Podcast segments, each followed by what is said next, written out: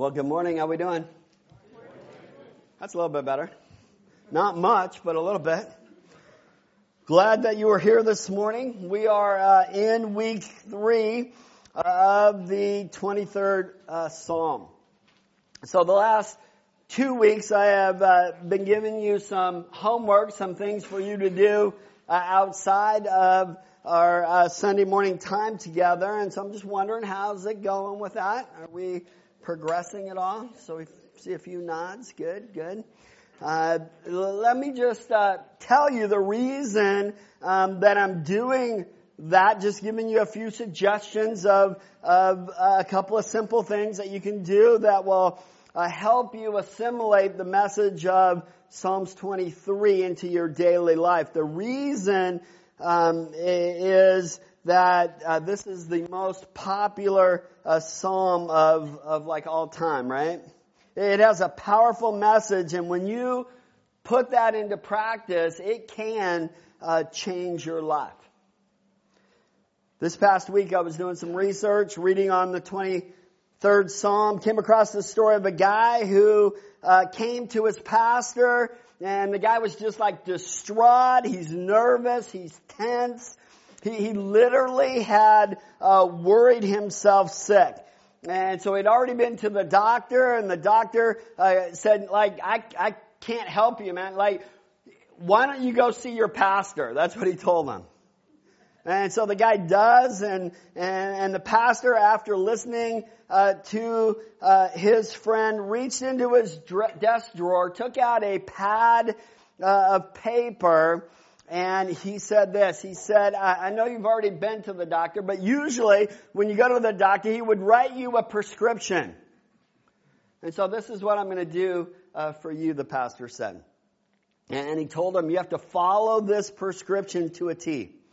So, so do exactly what I write down. And he wrote down this. He said, five times a day for seven days, I want you to read prayerfully and carefully uh, the 23rd Psalm when you wake up, before each meal, when you go to bed, read the psalm.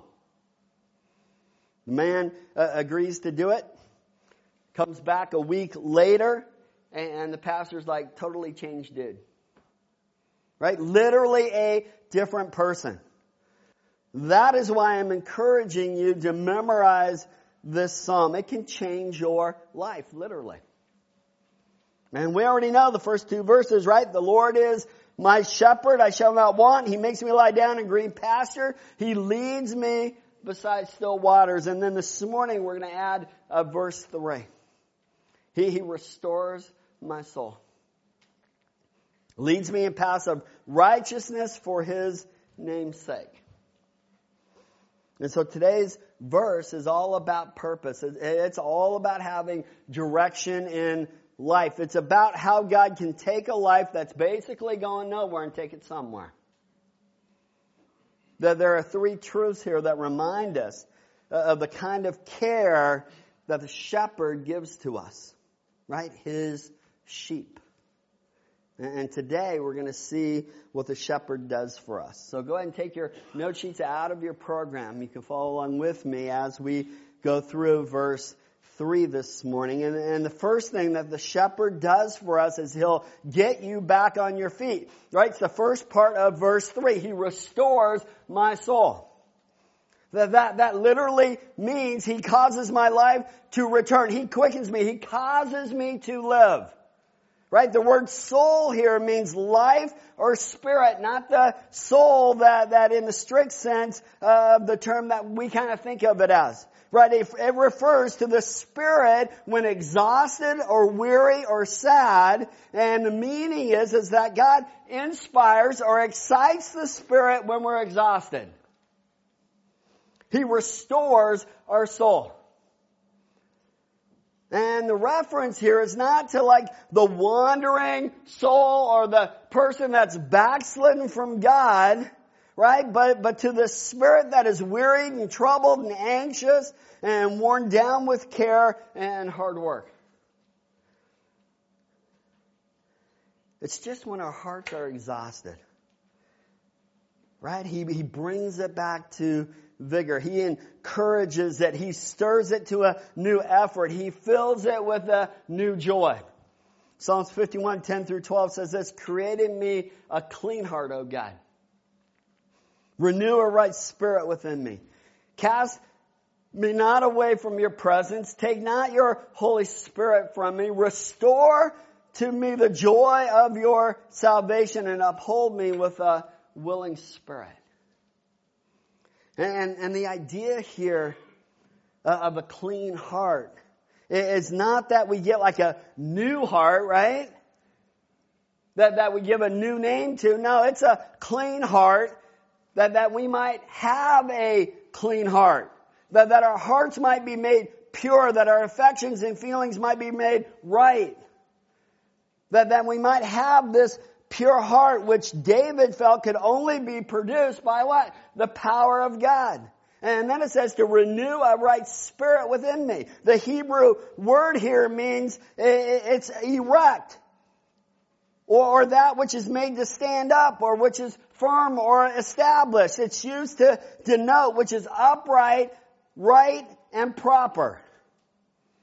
That that which is right, true, and sincere, which is firm, constant, and fixed. And, and that would seem to be the meaning here. David prays for a heart that would be firm in the purposes of virtue. That, that, that it wouldn't yield to temptation. That, that it would carry out holy resolutions. That, that it would be steadfast in the service of God. The word renew here means to be or to make new, to, to produce something new. The word here would naturally convey the idea that uh, which had been formerly a right and proper spirit in him, which he prayed might now be what? Restored. And the language is that of one who had done right formerly but had fallen into sin and who desired to be brought back to his former condition. And then it gets practical over in Colossians 3, 9, and 10. We're encouraged to do not lie to one another, seeing that you have put off the old self with its practices, but have put on the, what, new self, which is being renewed in knowledge after the image of its creator. Keller in his book on this psalm talks about the problem of sheep being able to stay on their feet. Right? He says that a sheep will get turned over on its back and it'll be unable to get up. And it often happens in the weeks before birth with all the extra weight, the mother sheep, which I'm sure there's a name for that, but I'm calling it mother sheep, right? Will, will fall over and just lie there and frantically flailing and struggling to get back up. And oddly, Keller says that a sheep in that condition will not cry out for help. They'll just lay there lashing out in frustration. And if the shepherd doesn't show up in a short period of time, you know what happens? The sheep will die. And because of that, the shepherd must always be on the lookout for a fallen sheep. Do you know who else is on the lookout of a fallen sheep? Vultures and coyotes and cougars, because they know that a fallen sheep is what? That's easy prey. That they can't defend themselves. Now, I thought that's not all that different from us, right? Remember the commercial for Life Alert where the woman yells, help, I'm falling and I can't get up. Right? That's what happens to us in a spiritual sense. We, we, we put on the old self, we fall down spiritually and we can't get up. And so we need God to create in us a clean heart. We need to get ourselves into, and then we get ourselves into situations that we can't fix and we lie there and we thrash around and we try to get out of it and we need God to renew a right spirit in us. I want to encourage you this morning, if you've fallen down, if you're in a situation that you can't get out of, can I tell you today that your shepherd is, is looking out for you? And if we call out to him, He will come. And, He will hold you close. He will set you back on your feet. And He'll help you to start to walk again. I've seen it happen again and again throughout the years in ministry. Right, right? Like I've known people that have fallen down financially with no way out. And then they put their hope in God and He comes and He what? He rescues them.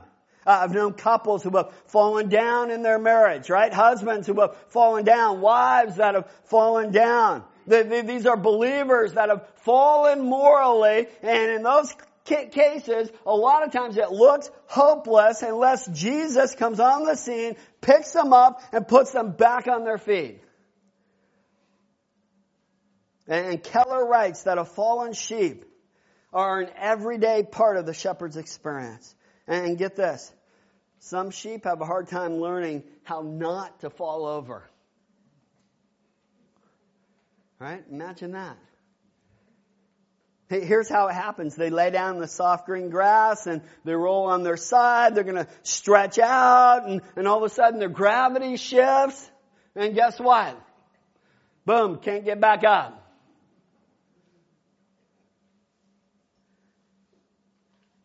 Can't, can't get back. They're on the ground. They give it a go, but they can't get back up.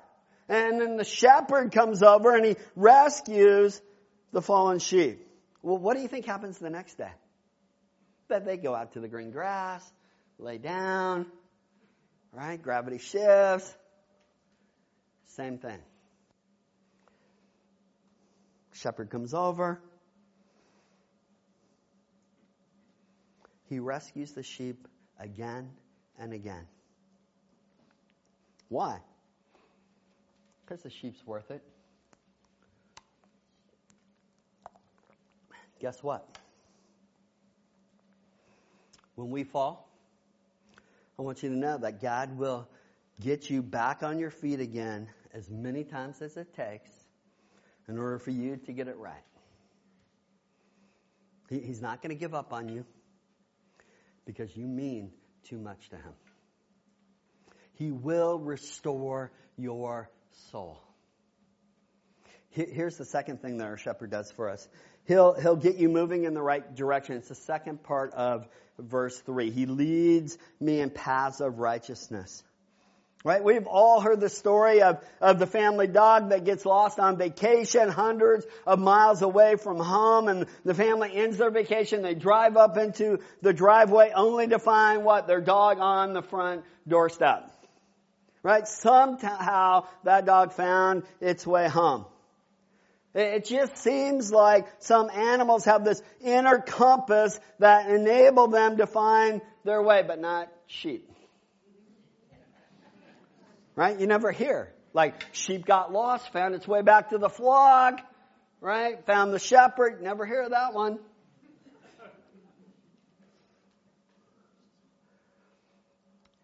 Part of the problem is, is that sheep have limited vision. It's almost like they're nearsighted. They can't see for more than 10 or 15 yards ahead. They, they only know well, what's right in front of them right now. And so it's difficult for them to plan their steps too far into the future. I thought sounds like us, doesn't it? At times we have limited vision. I mean, think about your life. Well, what, what do you see with short distance vision? Right? Like when's our next meal or when's the next sale or the next party or whatever it has to be. When, when that is the way that we think, it ultimately leads us to a wandering lifestyle that never delivers what it promises at, at the beginning. I want to encourage you today to put your shepherd in, in, in a close range vision. Turn your eyes to Jesus. Keep them on Him. Because a lot of times we can't see long range, but guess what? He can.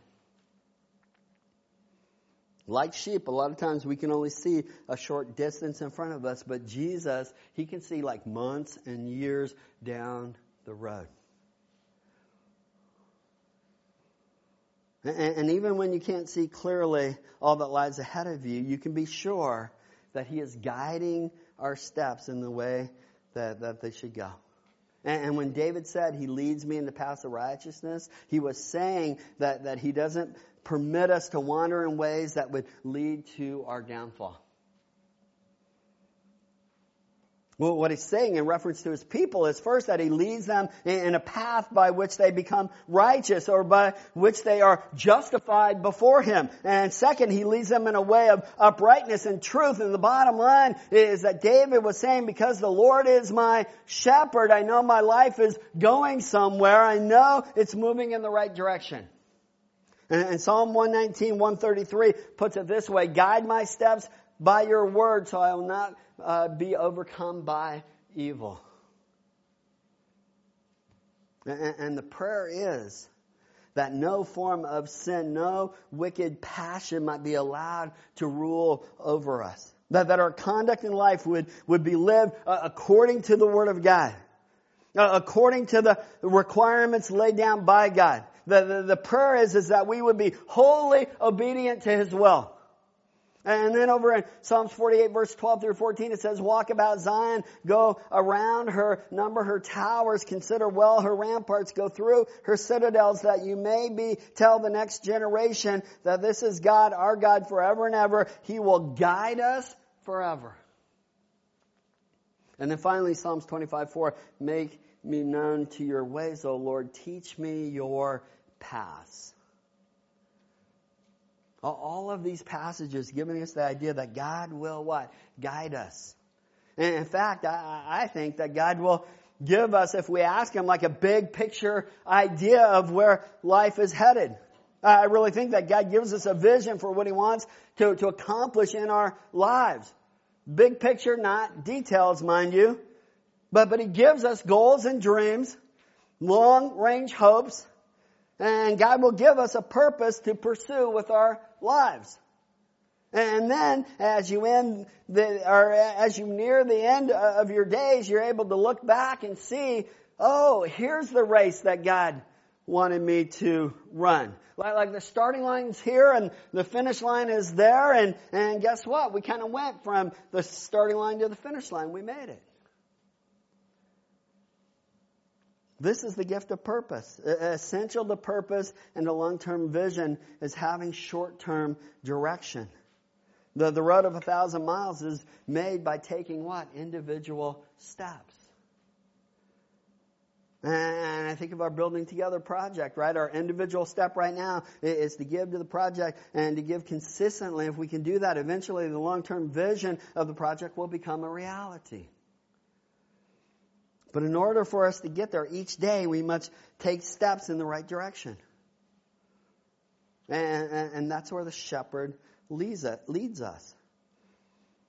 Because we don't always know the right steps to take, but guess what? He does.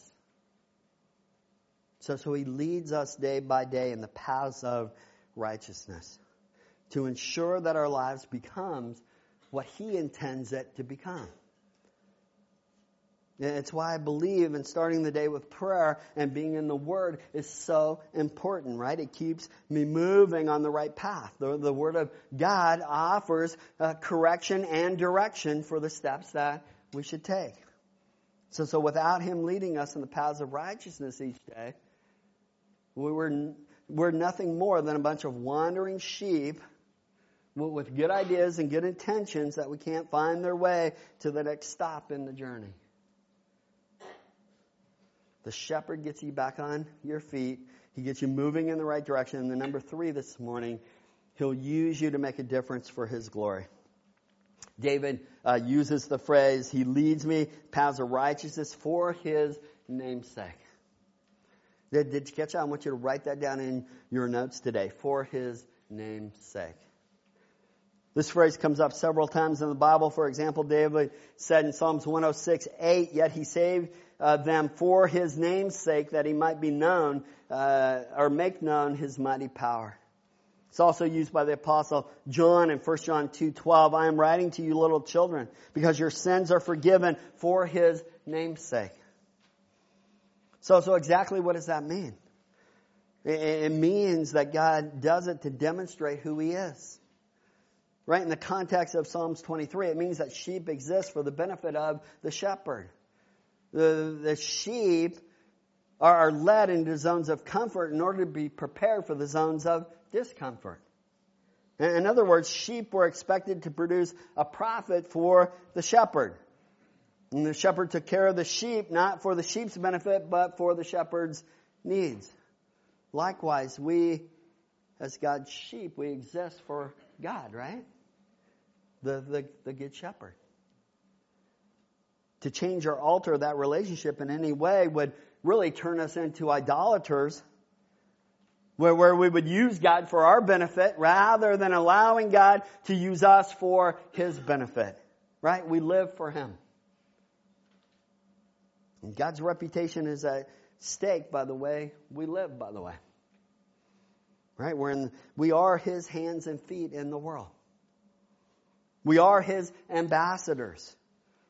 We represent God to a watching world.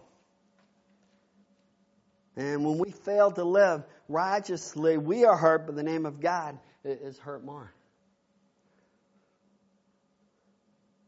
And God wants the world to know Him. And He wants each and every person to experience Him. He is not slow to fulfill His promise, as some count slowness, but is patient towards you, not wishing that anyone should perish, but that all should reach repentance, according to 2 Peter 3 9.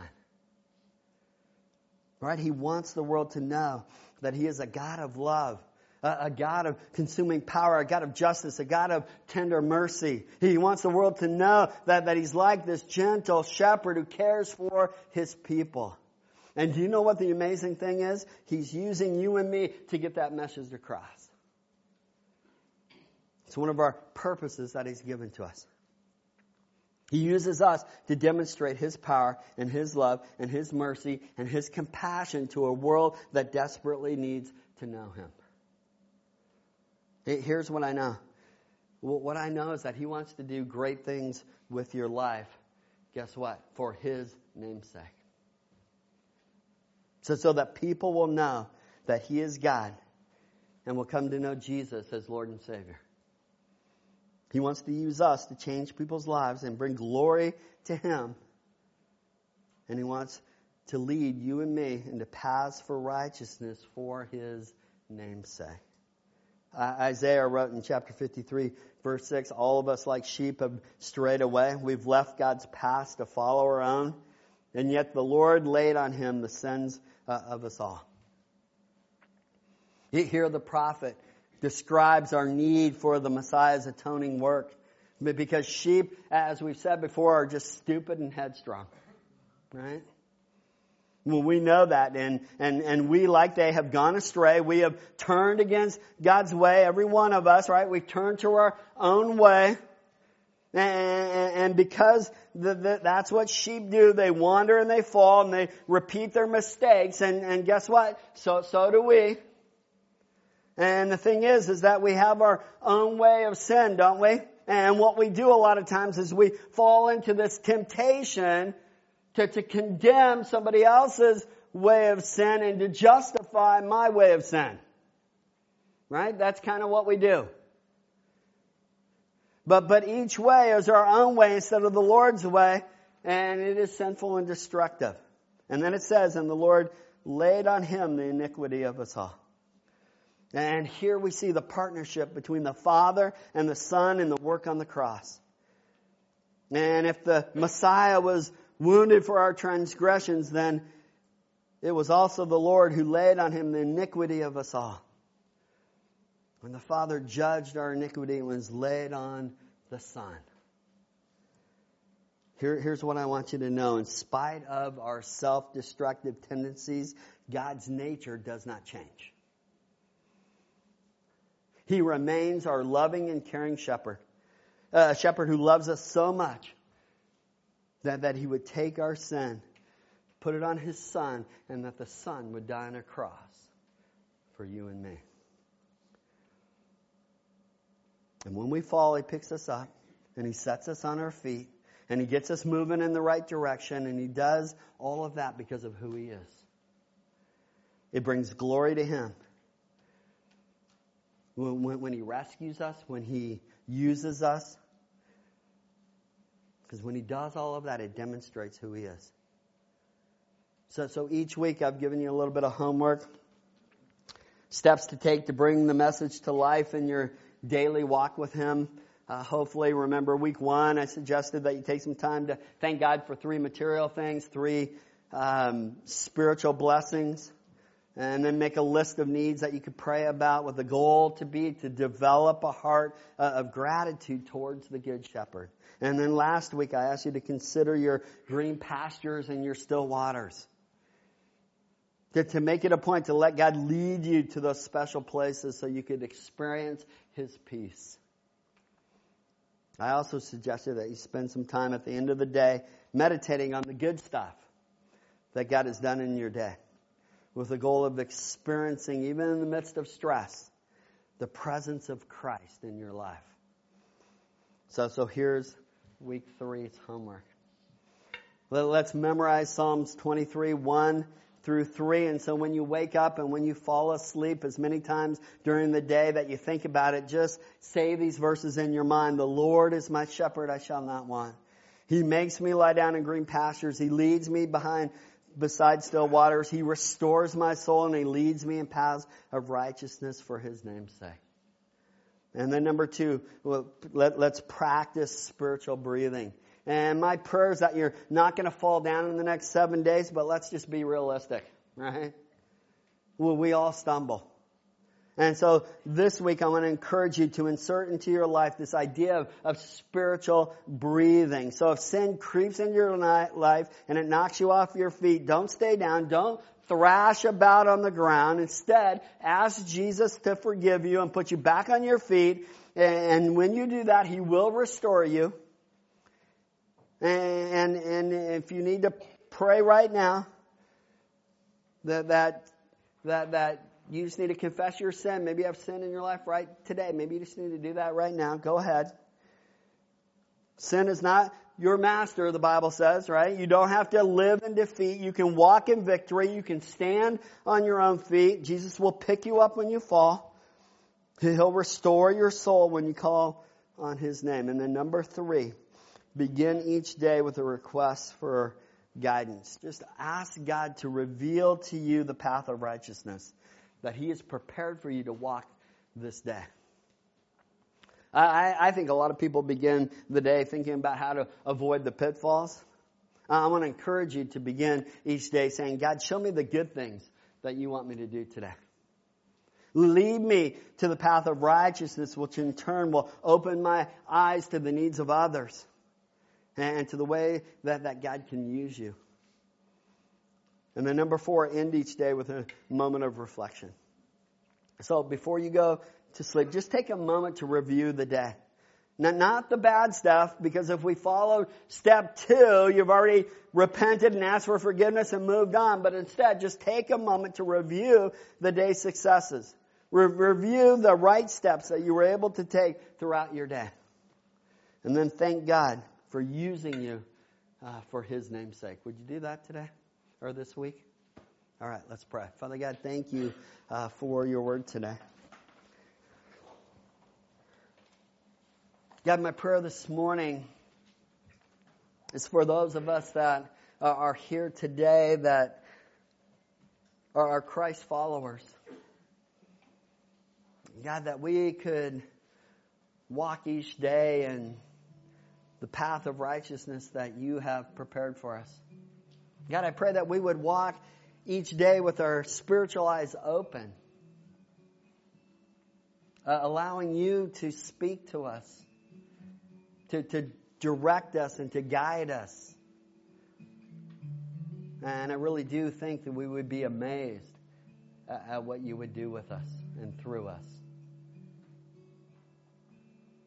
And then, Father, there might be somebody here today that, that you're longing for a clean heart. You're longing for a pure heart. The, the only way that can happen is to give your heart and life to Jesus, who died on a cross for our sins, who, who took our place. If you're here today and you'd like to do that, just pray simple prayer, dear God. I, I lay before you this morning the sin in my life. I ask you to forgive me. And I believe that you died on a cross. You rose again. And today you sit at the right hand of the Father. Just tell him this morning that you want to give your life to him. And from this day forward, you're going to live for him. Father, give us a great week this week. In Jesus' name I pray. Amen.